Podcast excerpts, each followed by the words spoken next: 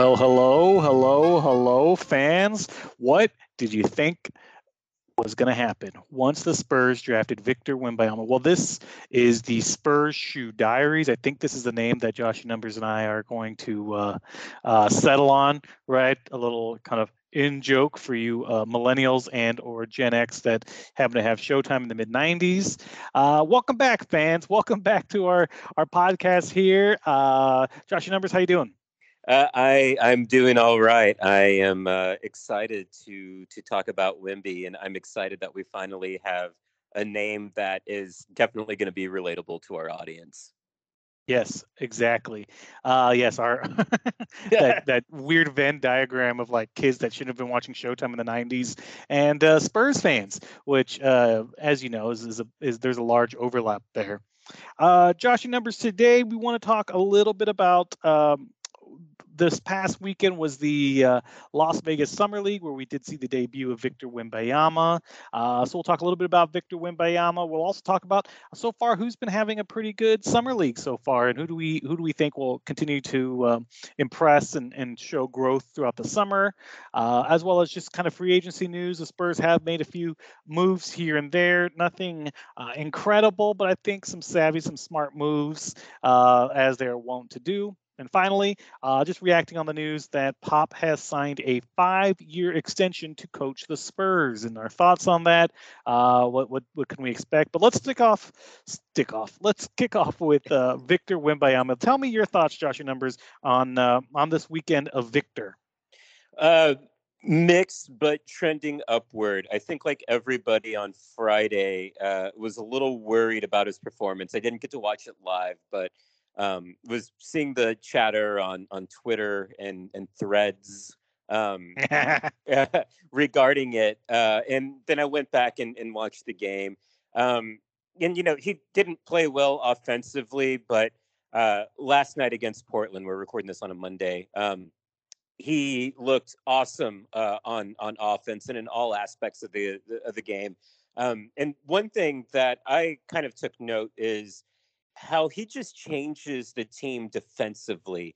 Uh, you kind of saw that uh, a lot of the, uh, especially last night's game uh, against Portland, they would get a little bit afraid to kind of go ahead and drive in. They were settling for a lot of uh, mid-range jumpers and threes. Granted, they were actually making them, but yeah. um, you did see where you know guys would stop before kind of going into the post. Um, you also did see Wemby play a lot on the perimeter uh, and affecting shots that way. Mm-hmm. So if if anything, you know, if he doesn't have it, uh, you know, some nights offensively, which you know is definitely going to be the case for any NBA rookie and any NBA player in general. Um, he's going to be a very good disruptor on defense, and that's what excited me. Uh, of course, yesterday he kind of came alive offensively. Uh, had a little bit of a slow start. Still missed five free throws, but you could see once he got going after he made his first two shots. I mean, he was calling for the ball. He was making great passes to guys. Um, he can just see the floor. He was bringing it up well. He had that nice little kind of crossover where then he drained a 16 footer. Yeah. um, and, and I think for me, it's just like like any young player, it's going to be a confidence thing with him. And I think you know, if once you start making your first two shots, he's going to get rolling. He's going to start asking for the ball. Um, so while I wasn't impressed on Friday, and I don't think really many of us were, um, yesterday you got glimpses of the guy that this is the number one pick, and this is why he's the number one pick. And like, granted, it's against summer league competition, but it's still NBA. You know, there's still NBA players and guys that are going to make rosters. But I thought he looked awesome last night. I was going to ask you, did you know who? Uh, so he had two blocks at the three point line, right? Um, did you know who he blocked last night against Portland? No, I don't. I don't remember. He blocked Gene Rayburn. I had two guesses. Uh, one was Gene Rayburn, and one was uh, Samaki Walker's son. Yeah, Jabari Walker. I, I kept telling Tor, Tori the Terminator, I was like, "Oh, that's Samaki Walker's son," and she just kind of looked like, "All right, I don't remember Samaki Walker," but it was uh, Rayan Rupert. What's the guy's name?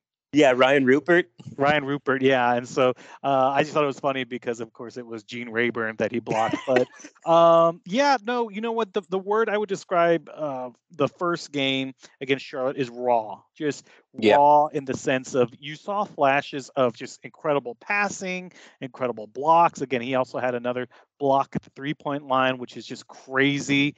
Um, but he also got like rim checked on a dunk and yeah. just was uh, dribbling kind of out of control. Guys were just stripping the ball out of him. Or I think somebody on Charlotte pulled the old electric chair, the old Robert Horry electric chair, where a guy backs in and then you just pull it out from him. Yeah. So um, raw would be would be how I describe Friday.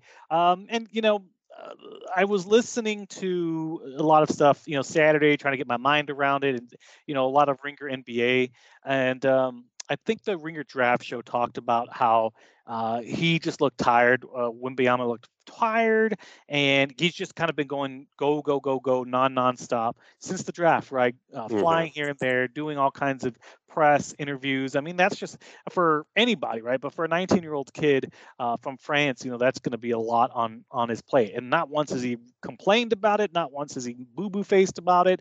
Uh, you know, he's just really taking it in stride. Uh, but they said, look, the guy looks tired. Of, he was rusty. And one of the things I think Victor said, he goes, A, I don't know what I was doing out there. And B, right, the game before that was this exciting game against Portland and Houston uh, yeah. that came down to a, a, a Jabari Smith uh, yeah. three pointer, right, to, to win the game. It was exciting. Like uh, Tori and I were watching the game, just waiting for Wemby to start, but they didn't get a good shoot around. They weren't ready to go. And, and guys, remember, this is summer league, right? This is where um, a lot of players aren't going to make rosters, uh, but they're just trying out. So either they make the G League, or they go to Europe, or they go around the world, right? They could just take this tape and say, "Hey, look, I played uh, in the summer league." Um, so yeah, uh, Friday, I wasn't really too concerned because what I saw that was great was just the passing. Um, the vision on the court. Uh, you know, I thought that stuff is really going to translate no matter what. Uh, then you come to Sunday, and you know, he did start off a little slow, but but just like you said, that crossover, um, he hit a nice little like 20 footer. Uh, but really, I think what got him going was that he got his own put back into a dunk, and it was just crazy. Incredible. Like he just he was either on his feet or in the air the whole time where he took the ball with his left hand and then just like dunked it like a big putback. And I think that kind of fed him. And that was more of the um, impetus, right? Where we started seeing, okay, then he got a little more aggressive. Uh, that was something also Tori the Terminator noticed Friday. She said, uh, you know, he just lacks aggression, right? He just doesn't look like he's aggressive and, and he wasn't fighting for rebounds um, or, or, you know, in the post where he should be. And on Sunday, and it was a different story. Once he started kind of getting his confidence, then he was pulling down rebounds. Then he was getting more blocks. Then he was getting more passes. I think he and Dominick Barlow were working very well together in the front court. Uh, uh, I think Julian and Malaki didn't have a great game last night either. Uh, so again, still just really disjointed. But once once he kind of started turning the the tide against uh, the Portland Trailblazers, right? We were, you know, we the San Antonio Spurs were down by uh, two points, I believe. It was like 78 76. Yeah. Um, and that's when Blake Wesley goes for an ill-timed three, right? He should have just given it to Wemby, and I mean the guy was cooking. Uh, but more on Blake Wesley uh, in a little bit. yes. Uh, but yeah, I what you want to see in these games is what's going to translate into the league, right? What translates is great passing, uh, good shooting, and rebounds, right? That's always the fundamental parts of basketball that will transcend from college into the pros, high school into colleges, right? These kind of athletic plays. Um, uh, well, like I said, rebounding, blocks for sure, passing. Those are the things that you want to see. You want to see guys moving, cutting, passing, uh, and making just smart basketball plays. And then the score is going to be what the score is going to be. These things aren't, you know, uh, the Spurs have had great summer league teams that didn't amount to much, right? I, I think of uh, Jonathan Simmons, who was a good yeah. little player for the Spurs, as well as Kyle Anderson, who's had a very, very good career, right? But these guys were supposed to be, you know, summer league all stars. And uh, I believe Rudy J, if Rudy's listening to this, had once asked Pop about Kyle Anderson doing so well in summer league, and he said, "It's summer league." Yeah, you're talking about summer league, right? It doesn't. So uh, I just saw reported right now that what we had anticipated. The Spurs are shutting down Victor Wembanyama uh, for the re- remainder of Summer League, which is great. He's been playing basketball nonstop for the past 12 months, uh, whether it was internationally, whether it's for his team, the Mets, that just finished right before the uh, that season and finals finished right before the draft, and he's kind of been going, going, going. So um, I think it's a fantastic opportunity to just let him rest, let the guy rest for a couple of months, get off his feet uh, like I texted you earlier, get in the lab and work out and um, and you know just kind of get ready for this new season. Yeah, no, I I, I agree. I, I, think it's the right move, and I think also it gives a lot of the other guys um, definitely time to gel. Um, you saw that there was a little bit of. Uh, uh, you know, in that first game, kind of throwing Wemby into it, um, and there wasn't a, a, big connection between Wemby and, and the guys there. Um, and granted, that team had already been playing two games, you know, in what Sacramento, I believe, earlier in the That's week. That's right. Yeah. So you know, it gives them an opportunity to kind of gel and mesh together. Uh, one more point on Wemby too. You know, we talk about bringing the skills that you want to see into a game, whether it be you know rebounding or or passing or um, you know putbacks, things like that. Another thing that impressed me was his ability to get to the line. And I think something that uh, is really a lost art in today's NBA where, you know, people are pulling up from 35 feet or, you know, you have uh, you have big guys maybe like Giannis or Jokic, right, that can play behind a three point line or um, shoot mid range jumpers.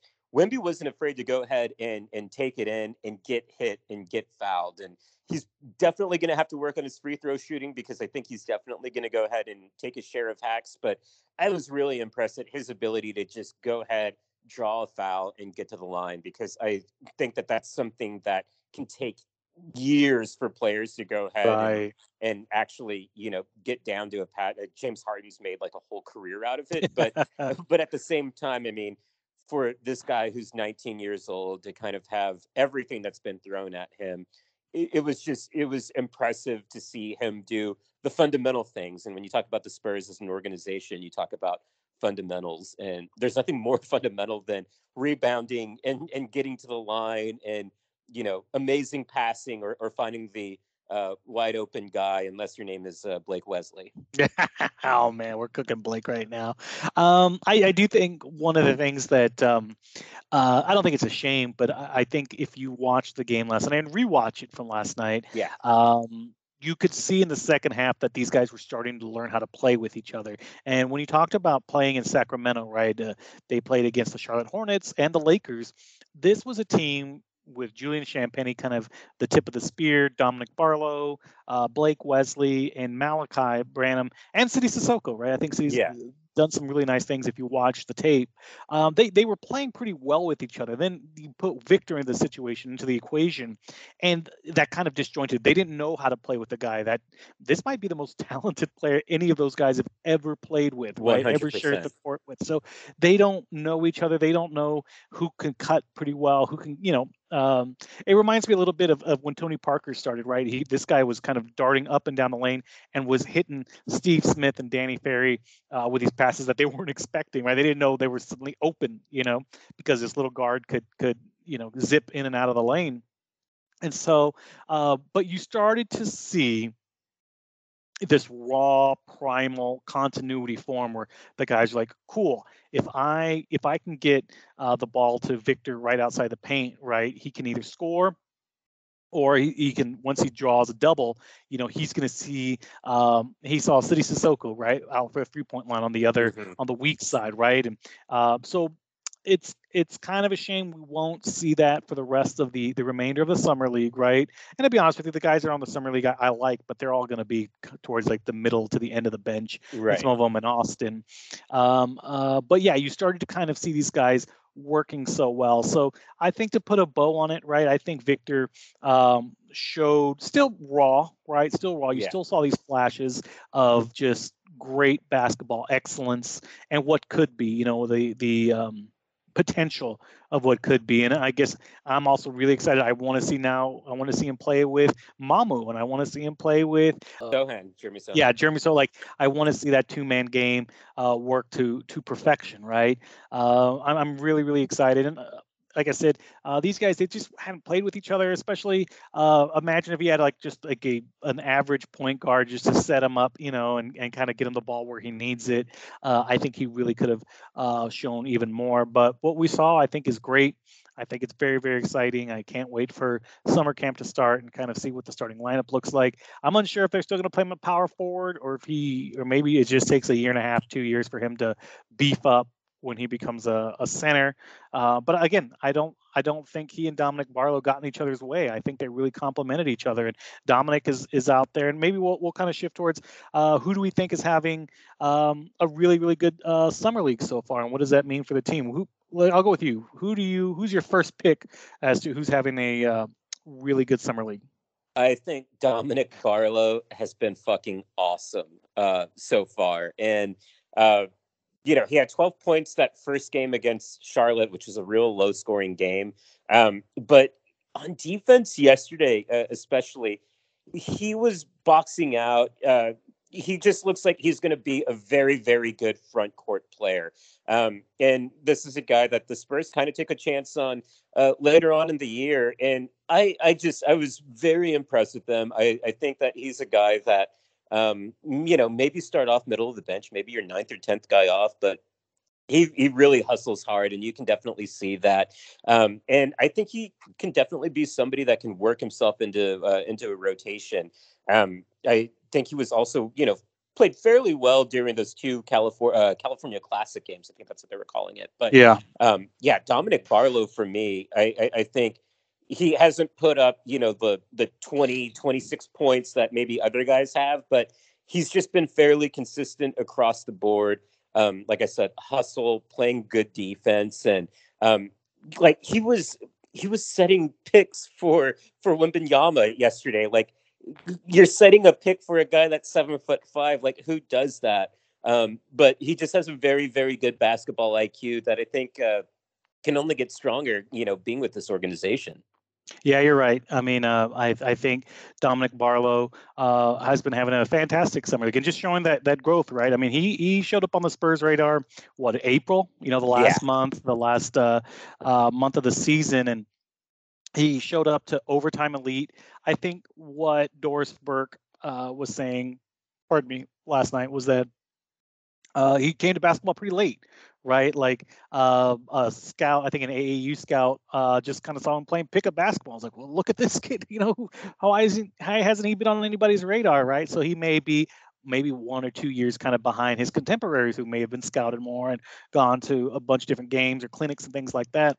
Um, but I think with a player like Dominick, it's the the want to, right? It's, it's yeah. there are going to be a plenty of guys that are as talented as you um, that you come up with, but you have to outwork them. You have to show up every day. You have to work to get harder, get harder, get better, yeah. uh, and play hard. Uh, and I've been watching some of his videos on, you know, the Spurs YouTube channel, and and you know what was he doing in Austin.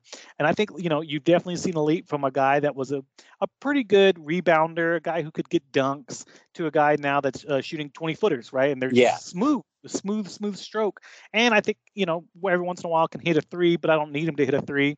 Um, but yeah, as long as he's still scrapping, as long as he's still going for boards and getting blocks and setting pretty good screens, right? Doing the dirty work, um, he has a long future in this league. Uh, the second player I, I guess I'd bring up after Dominick um, would be Julian Champagnie. Yeah. I think Julian started off, you know, red hot in the Sacramento uh, Summer League, and and the past two games in Las Vegas has been okay. He's kind of regressed to the mean a little bit.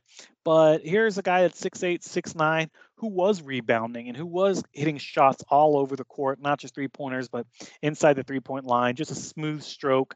Also, I think a guy with a bit of an attitude. I think if you see him throw down those dunks and yeah. get in, like he is staring guys down. Like this is a New York kid. This is a guy that's not going to take any uh, any shit from anybody. Uh, and you want that. I think again, you need to have that kind of uh, attitude as a as an undrafted player that I deserve to be here. I belong here, and I'm gonna like rip out your heart. If you're standing between me and, and my opportunity, I'm gonna, you know, I'm gonna rip your throat out. And and you know, it's not it's typically not you don't see that much on the Spurs of a guy that really just stares guys down. I think, you know, when the camera would cut away, you would see him talking trash to yeah. uh, the opposing player. But you that's the kind of player again that just believes in themselves, that is working hard. Um, another player that, that came on real late with uh, with the Spurs in, in April, uh, but I found some chemistry with Mamu and, and cutting, and I saw a guy that could cut. I saw a guy that could shoot. A, to me, a prototypical three, you know, kind of in the mold of a, a, working man's Carmelo Anthony. Again, a guy that can handle the ball a little bit, but he's not a point forward. Again, he's more of a shooter. He's going to come New York of, guy. New York guy. Uh, you know, I'm talking about New York guy. Get, get a load of this guy, right? He's from New York. Right here this guy right here, he's from New York, all right, the mecca of basketball. Um, again, I think in, in, Sacramento he did really, really well. Um, and then, uh, you know, okay in Las Vegas, but again, you know, I'm I'm interested to see what he does with Wemby out, right? To see if he gets back to kind of following the offense through him. But he did sign uh, for what three, four years with the Spurs. He signed a nice little contract yeah. that pay him about three million dollars. Um, and this is a guy I think that that's already going to be maybe a solid guy off the bench, um, a guy that can come in and, and really score and play hard and move without the basketball. Uh, you know, something you and I talked about a few weeks ago, or maybe last week, was that I'm high on the Spurs draft picks. I'm high on the scouting. Let's say yeah. that I'm high on the scouting. I think the Spurs have have been able to find players, uh, not just through draft picks, but again through these unsigned guys, through these guys on the waiver wire. They've really brought in that have a lot of talent, and they're building a team, uh, a solid, solid core of a team with finding these these kind of discarded players and and that's what we can do better than anybody else right we're not going to sign uh, free agents. We're not going to make like crazy trades that bring in talent uh, but we what we can do to kind of compensate is find these players that um, that are talented and maybe they have one or two uh, defects in their in their game but maybe we can move over that. If the guy can come in and work hard and kick butt that's all you need, right? I was thinking, you know, if you got two fists and what was it, what the guy on WWE used to say? If you got two fists and a heart, right, you can win any match. Yeah. I mean, it was a joke, but I, I still, I still believe that. So, uh, Julian Champagnie, yeah, doing well. Excited to see what he does the rest of the summer, and excited to see, you know, what he does on the team. Um, anyone else for you, Josh Numbers? Uh, I, I, think lastly, uh, well, just before I, I get into it, uh, for Champagnie, just instant offense. He kind of reminds me of uh, a Stephen Jackson, you know, type shooting yeah. guard small forward that you can plug in. Uh, so I'm I'm really excited to to see that uh, with him. But I think you're right. I think now that Wemby's gone, the offense is probably going to flow more through him. Uh, and you may see him, you know, pick back up with, you know, getting 20, 25 points. But um, another guy that I, I've been impressed with, uh, but you know, I I was kind of already on uh, on the train was Malaki Branham. Uh, and, sure. you know, I, I think he's a guy that didn't really get consistent minutes last season. Um, you know, going back from Austin to kind of being on the roster and then uh, a lot of turnover kind of in season with the team. But, you know, he showed flashes of a guy that, you know, can get buckets, can go ahead and score. Um, I don't think he's going to be, you know, the best defender, but I don't think he's necessarily going to be a guy that you have to hide on defense, right? Um, you right. know, we saw him. I think we even talked about it uh, during the last podcast. You know, bringing up the ball as well. Um, you know, and kind of conducting the offense. Um, so I, I think he's he's played well. I, I wish that he, uh, you know, the numbers reflected that. Uh, you know, I, I think he's a guy that, uh, like I said, could go out and, and maybe get you 20, 24 points. But um, I think he's somebody that, as he gets comfortable in his role with this current iteration of the team, sort of like he did last season, I think he is going to be somebody that uh, they'll have an option to to go maybe in the fourth quarter to help close out games to you know make sure it's not all on Wemby or or Devin Vassell or, or on Keldon Johnson. You know, this is a guy that you know people are going to forget about. And, you know, hell, he's going to be wide open for three and he's not going to be afraid to take that shot. So, um, you know, uh, I really like Malaki Branham and uh, I think he's going to be, you know, a huge part of the rotation for, uh, for the next year. Yeah, I think kind of just coming off the bench uh, still, and also maybe just kind of provide um, uh, flexibility in the lineup. Um, finally, I think the person that that you know I think has had okay, but again, you have to watch the tape is Sidy Cissoko. I think mm-hmm. Sidy's uh, on-ball defense has been incredible. Yes. Um, I think he's made Brandon Miller look so human and frail. Um, I think he's just kind of being a nightmare and a terror to any any kind of wing or guard that handles the ball. Uh, his offense isn't there yet. It, it, you know, he, he hit one three pointer. Um, not a bad looking stroke, but just you know, it's just not there, right?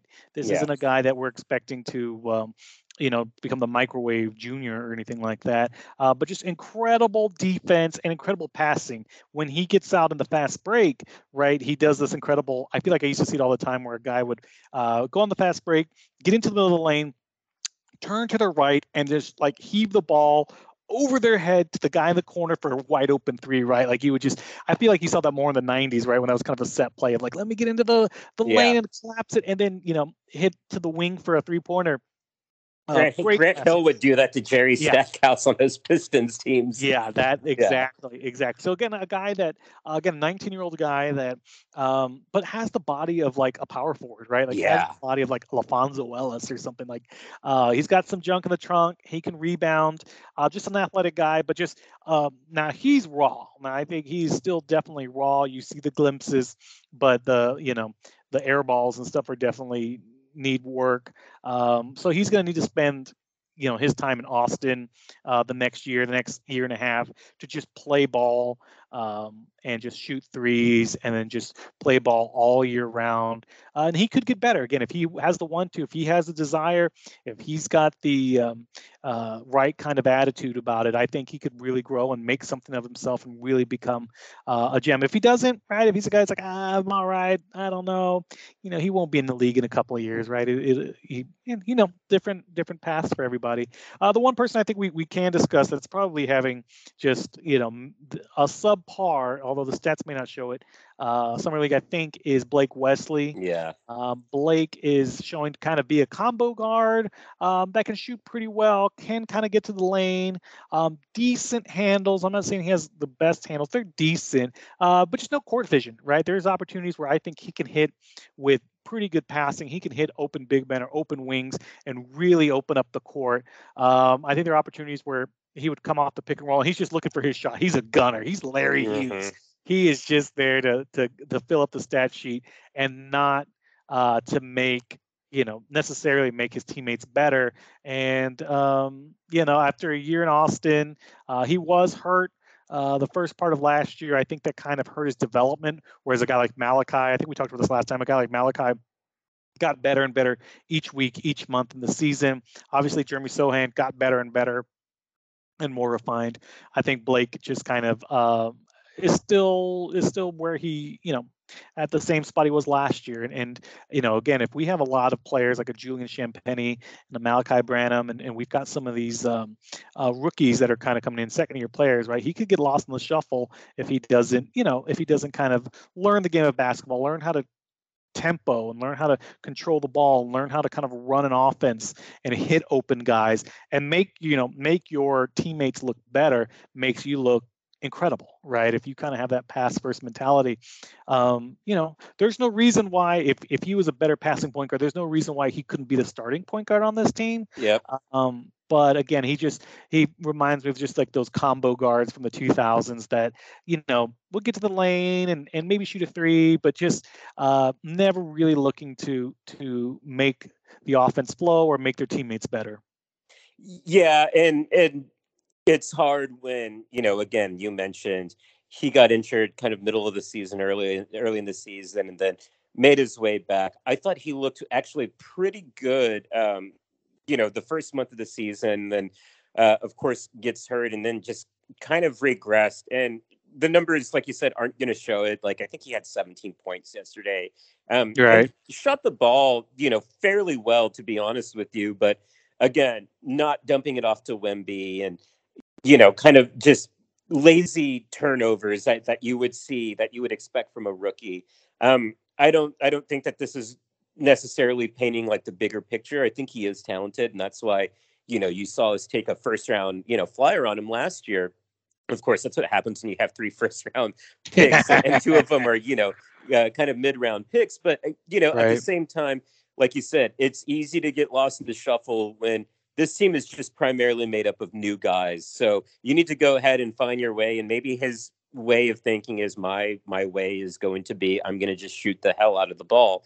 Um, but you also need to learn how to go ahead and and give it up on certain occasions. Uh, I was listening to my least favorite favorite radio show, Rick Hamill and Antonio Daniels. Oh God! And, and Cam was like, "Well, you know, Blake Wesley played great yesterday. He led that comeback," and I was like, "He had to lead the comeback because his shooting and decision making early in the game was yeah, the reason put us in a hole. Down. Yeah, ex- exactly. And I was just like, like, God damn it! Like, am, am I going crazy? But you know, again, the numbers aren't going to reflect that. Yeah, I think he's averaging like 17 points um, so far amongst both games uh, in Vegas Summer League. But um, when you see the decision making, it's enough to drive you nuts. And I'm sure Pop and him are going to have some conversations leading into training camp about how to go ahead and better distribute. Because I think you're right. I, I think this team doesn't have a, a true number one option as a point guard, and we'll kind of get into that, uh,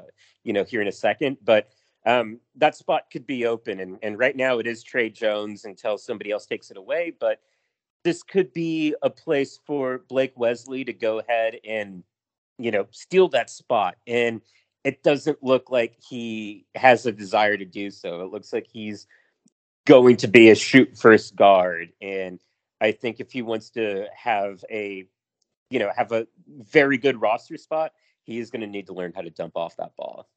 Well, you know, I, I don't know if we mentioned this last time, fans. So I, you know, if I'm repeating myself, I apologize. But one of the things about taking a bunch of of young players, right? Uh, if you take one rookie, right, that one rookie needs a lot of attention, right? It needs the coaches and the coaching staff need to devote a lot of time to this is how you play basketball in the pros, right? This is how I'm going to break some bad habits of yours. This is how I'm going to make you better as a shooter or a passer or a rebounder, right? When you have three rookies, right, mm-hmm. you're really splitting your attention three ways, right? And so um, sometimes I think that's that's I know we talked about the process last time, but that's one of the drawbacks of a process is that you're constantly bringing in new players that you need to teach, you know, a, a baseline level of basketball and a baseline understanding of your of your um, plays and your offense and your defense of the playbook, right? And every time you bring an additional new person in, and a younger player, um, your attention is just going to be kind of split and fractioned and uh, siloed off, and they're not going to get you know the the amount of um, attention they need. And that's one of the things I thought about when the Spurs didn't get um, another first round draft because that okay they can pay attention to Wemby and Wemby what do you need and then this is how you play and this is how to look off defenses right I could pay now if you had let's say Wemby and Bilal which I would have liked right now you're you're having to uh, segment your attention and your coaching between two players, right? Yeah. Two players that you really want to become um, uh, stars and you really want the best for, but you really can't half-ass it, right? They really need to have focus and attention, and I think that's probably part of the reason Blake is is a little behind is that a he didn't get that attention. Uh, Jeremy got that attention and he got to play a lot, and Malaki got that attention and he got to play a lot and work his way on to you know from from Austin to the bench to coming off the bench to you know being a sixth man. Uh, but Blake didn't get that attention, and so yeah, I don't know. You know, he uh, probably another year where he really needs to be taking notes. Right, this is almost like a if you have to repeat school, right? You you better you know pay attention you better have some sort of advantage over you know a Sidy Cissoko or a Julian Champagnie right you better have some sort of advantage if you're going to play this next year um, to find somewhere or else you know maybe you're you're you get traded or maybe your agent tries to find you another place for you to play right um, so we'll see. Uh, I'm not. I'm not. We're not trying to bury this guy, fans. We're not trying to. He's he's got uh, talent. He, he's, he's yeah, he definitely does. sure. But he's a guy that needs to learn how to play basketball, or you know, and then again, maybe he learns later in life, and maybe you know that's in another league or something like that. You know, it just it just happens, right?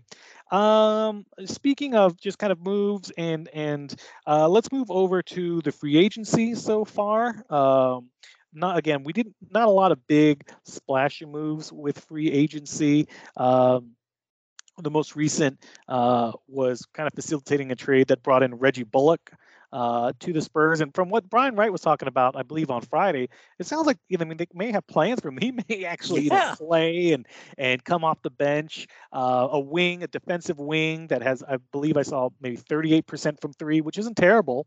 Again, any kind of wing that can shoot threes, uh, the Spurs are going to need. So we've got Reggie Bullock coming in here, uh, Cedi Osman, and again another player brought in to help facilitate a trade for another team. Um, again, eh, not too much, you know, another wing that could shoot threes. Uh, uh, but what I'm really excited about again is bringing back your uh, Mamu, uh, Skidis, not Skidishvili, um, I'll just call him Mamu. Let's not get yeah, Mamu Moscavelli. I think Moshkeveli. Uh, I'm excited to bring him back again. A very very smart uh, post player that can pass the ball. I think this guy's gonna, you know, if he ever plays with Wemby, uh, he's gonna make Wemby's life so much easier by finding him open looks and also helping guards that are slashing to the lane or helping with pick and pops. So of all the free agency moves, I am so excited that um, he was brought back. I'm excited that Julian Champagnie signed his contract, and I'm excited that that we pretty much brought back uh, Dominick Barlow because he's really showing right now um, his uh, his worth and, and coming off the bench. I think he's going to give Charles Bassey some some uh, you know competition there. We also brought back Tre Jones. Um, good point guard, average point guard. Uh, but if the guy can, you know, just keep his his um, turnovers down, which it seems like he does, he keeps his turnovers down. His assists are okay. Uh, maybe he'll look like, you know, he may look like Avery Johnson next to David Robinson, right? If I just pass this guy, you know, this this seven foot phenom the ball, I'm gonna get like assist numbers like crazy. And if I don't turn over the ball, right, uh, that's gonna you know improve our team's chances of winning. So I'm glad with Tre Jones. Um, ultimately, I'd like to see if we could upgrade there, but maybe not this season. Uh, but yeah, Josh, your numbers. Tell me your thoughts on uh, free agency wise. Uh, I'm gonna go in the other direction. I think that we have handled free agency as as bad as we could have, and um, I, I, I like bringing back the guys like Mamu and Dominick Barlow and uh, and and even Tre Jones, but I also think that in order to develop uh, a player like Wemby, especially a post player, you need to go ahead and and take a chance and bring in a point guard. And granted, I think last time, you know, we talked, I said this wasn't really a great free agent class, but at the mm-hmm. same time, um, you know, we really didn't do anything to go ahead and change that. Um, you know, you you can't you could have brought in maybe like a Gabe Vincent. I don't know if I would have thrown the money at Fred VanVleet that Toronto did. Um, yeah, I mean, uh, Toronto that that Houston did. I, I, I think if any team has looked worse than us in free agency, it's it's Houston. I don't I don't understand what they're doing. That's but, one of the nice things about being like down I ten from them is like you think we're bad. Look at these guys. Yeah, and and you know I I wish that they would go ahead and at least try to go ahead and find something. I like Tre Jones. I think he's a fine player, uh, and maybe you're right. Maybe he turns into an Avery Johnson type that. Uh, you know, he's old, reliable. He's going to go ahead and get you your nine assists a game. Um, you know, maybe, nine. I hope he gets six. and, and, and, well, I'm, I'm, I'm, yeah, I'm trying to be more optimistic, but uh, you know, and and take you know outside jumpers when they're open. But um, I don't know what the plan is, was, um, is going to be. We still have what I think like 25 to 30 million left on the cap. Um, I think it was it's down now to 15 after the um, after the Reggie Bullock uh, deal, but we still can help facilitate another trade. I think we could take in even more. Yeah. yeah. we could take even more um, contracts in and go over like the luxury tax if we were to bring in, um, let's say, a Tyrese Maxey or something like that. That'd be pretty exciting. But uh, you know, as of right now, you know, free agency is pretty much dried up. You know, there's not a, a lot of lingering players uh, that haven't signed yet, unless it's Jaylen Brown from the Celtics, who apparently hasn't signed yet.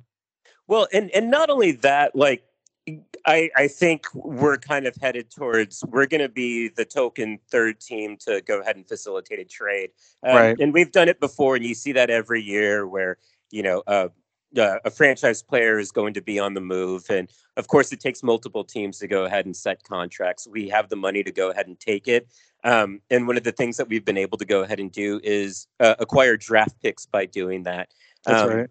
And not necessarily if these players are going to go ahead and stay. Like I think uh, Danilo Gallinari last year was kind of a perfect example of like, hey, we need we need we need to throw him in to go ahead and make this work, and then we were just like, see ya.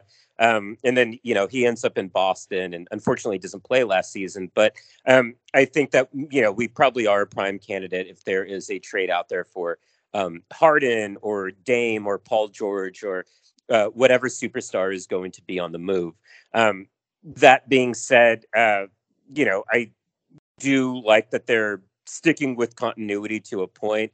Um, again, a weak free agency class. I just wish that um, they would have made a little bit of a bigger splash. But I do. Um, I'm surprised at the Reggie Bullock, uh, Bullock thing. I texted you when that trade happened. Like, okay, this guy's gonna like he's gonna be waived. Uh, you know, he was just a guy to go ahead and make the the contracts work between Boston and Dallas, but uh, it looks like they have plans for him, which is fine. He's he's a you know decent three and D guy. He's been in the league for like eight years, I think, at this point. And then um, I like Cedi Osman. I mean, that's just me. He's just a, a guy that just kind of sits in the corner and shoot threes. So like him and you can't play him and Doug McDermott at the oh, same God. time.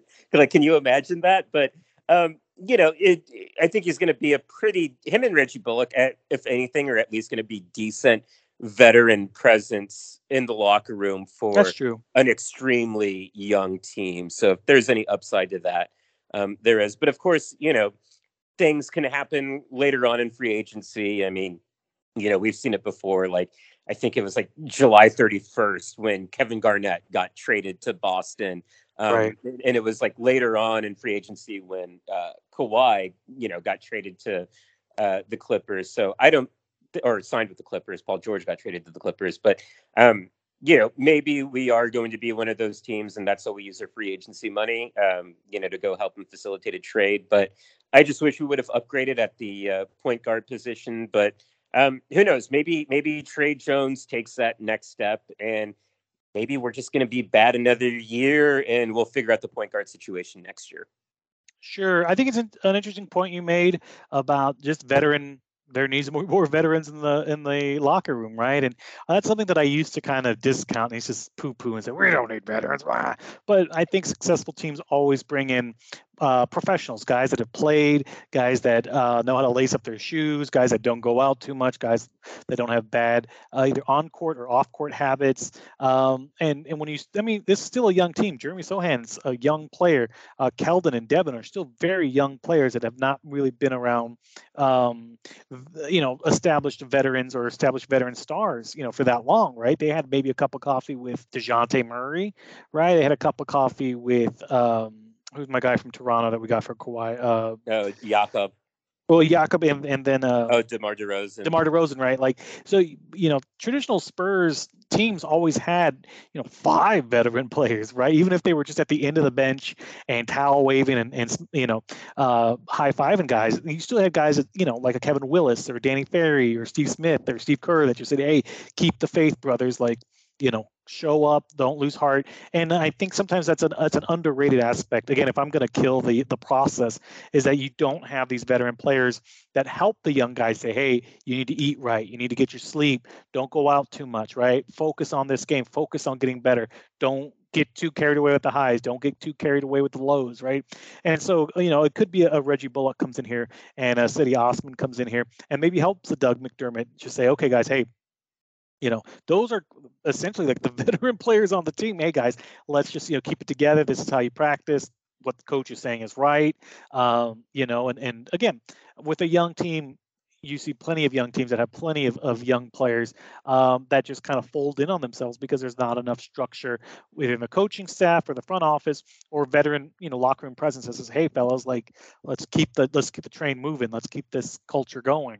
Um, so yeah i mean otherwise you know it uneventful but one of the things i wanted to bring up was was that honestly, I don't think the Spurs know what they have yet. I don't think anybody yeah. knows what the Spurs have yet. You have to see what these guys do, and you have to see if you have uh, a generational player like Victor Wembanyama.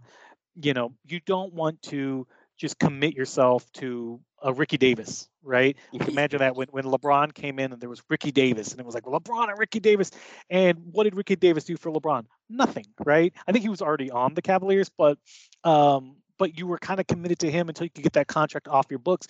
And what did they do? They kept adding, you know, other veterans. They added Larry Hughes, Larry Hughes, and Drew Gooden, right? They kept and for for good money, right? And they kept putting themselves where they had this expensive bloated contract of, of, veterans that just did not or could not play well with LeBron. And I don't think it wasn't LeBron's fault at all. It was just that the front office, headed by Danny Ferry, um, brought in all these veteran players. Uh, big ticket free agents and Ben and Wallace, yeah, uh, Shaq at the end of his uh, at the end of his, his tenure, Mo um, Williams, and they, the the Cavaliers could not get out from under those contracts to bring in actual young uh, complementary players to LeBron. So that's not what I want to do with Wemby is saddle him with a bunch of guys that you know we don't know if they can play with him, if they want to be here. You know, see what you have, see how these guys play, see how Keldon plays off of Wemby, see how Sochan plays off of Wemby, see how Devin plays off of Wemby, and if if any of those guys, you know, don't like him, can't play with him, well, guess what? We'll see you later, right? We'll see you at yeah. the trade deadline. Um, you you have to see what you've got. I think too many times front offices and coaches, a lot of coaches are coaching for their lives, right? But a lot of front offices are are so dead set on I need Kevin Durant and Bradley Beal, and they're gonna play with um, uh, Booker, and it's like, well, can they play together? How do they make each other better? Do they even like each other, right? But now you're you're pot committed uh, to these these three guys, uh, as well as you know Ayton, right? Like you're pot committed, yeah. and Ayton doesn't even want to be there. So that's what I worry about it, and that that's an extreme, uh, obviously, but it that's kind of you know a concrete example of what happens when you do have young players that are talented, and you just want to bring in these veteran players, but you don't know if they can coexist or not, and that's a very very expensive.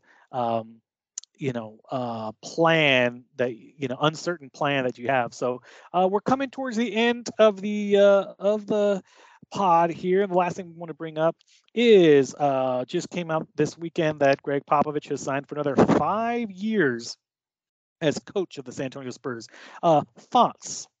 Um, I I love the deal, and I think this now puts him as one of the highest paid coaches in North American sports. Yeah. I think it was Adam Schefter or somebody that pointed out like this is going to be the new standard for NFL coaches uh, this season to renegotiate their their contracts. And you know what? Like I, I don't think there's anybody more deserving uh, than Pop uh, for everything that he's done uh, with the team for uh, the city of San Antonio. But also, I, I, think one thing that I really enjoy about this. Um, and it's a word that I've heard used uh, on other NBA shows, and you even mentioned it earlier continuity. Right. And I think for a young guy like Victor Wembanyama, and you're going to go ahead and build this young team and and try to build it from the ground up. What do you need? You need continuity. You need guys that are able to go ahead and say, "Hey, this is the culture. This is what we have. This is what we're going to do. This is what we've been doing. We've been successful doing it this way." Um, and I think by the end of the contract, Pop would have been coach for the Spurs. Let's say if he plays out all, or, or, not plays, but coaches the, all five years uh, for 32 years. Um, and I don't, uh, unless Pop decides to step down himself, um, I don't see them really getting rid of him.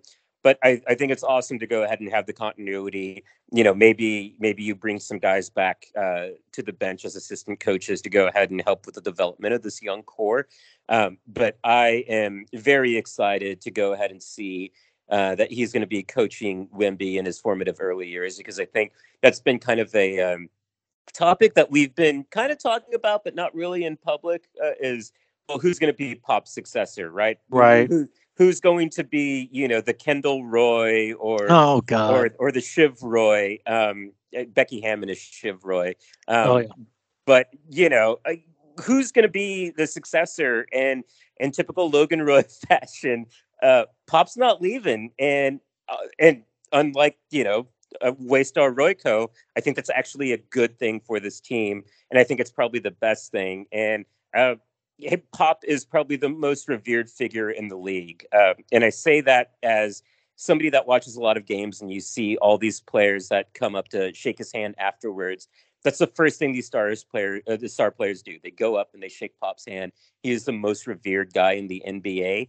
Um, and I think that's important for a lot of these youngsters to see. And you know, maybe if another free agent sees that, they see, hey, they got the continuity. I know Pop's going to be there for the next couple of years.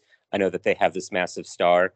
maybe I want to go there. I don't I don't really see how this could be a negative, uh, you know, for any reason. Right. I was going to say though, you know who I noticed was sitting next to him the whole time was that Mitch Johnson, right? That that little coach. Yeah. So if I'm him, I'm like, "What's up, Pop? You know, I'm just here. I'm just doing my thing. I'm coaching. You know, maybe who knows? He That's that could Tom be Wambsgans. yeah. I mean, that could be his his, his body guy, right? That just. Um, but yeah, everything you said, I, I co-sign on. So I don't I don't think I I need to kind of gild the lily there. But uh, well, Josh, numbers. This has been an incredible, action-packed, informative uh, Spurs shoe diaries. Um, I think I think I don't know if we can add any more to it. I don't think the FCC will allow this much big audio dynamite. Uh, so with that, fans, um, I'm going to salute you all. Wish you all well. Any final parting words, Joshie Numbers? No, uh, can't wait for uh, for preseason now yeah, uh, looking forward to it. Uh, can't wait. Uh, fans, go ahead. Again, this is Adam Danger Productions. Tell your friends, uh, tell your ma, uh, telegram, uh, have them listen. If you enjoy this, please, yeah, subscribe, share it. if you hate it, you know, well, that's too bad. I'm sorry for you. We're but, gonna keep doing it. yeah, we're going to keep doing it, you know, whether you like it or not. Uh, otherwise, you know, uh, pretty excited. Maybe we'll meet again after uh, after the end of, of summer league, see if there's any changes, see if there's any updates, any news items. Uh, but again, looking forward to this season. Uh, can't wait for it to uh, to approach. But fans, thank you so much for listening. we really, really appreciate it. once again, this has been Spurs Shoe Diaries, and we are out.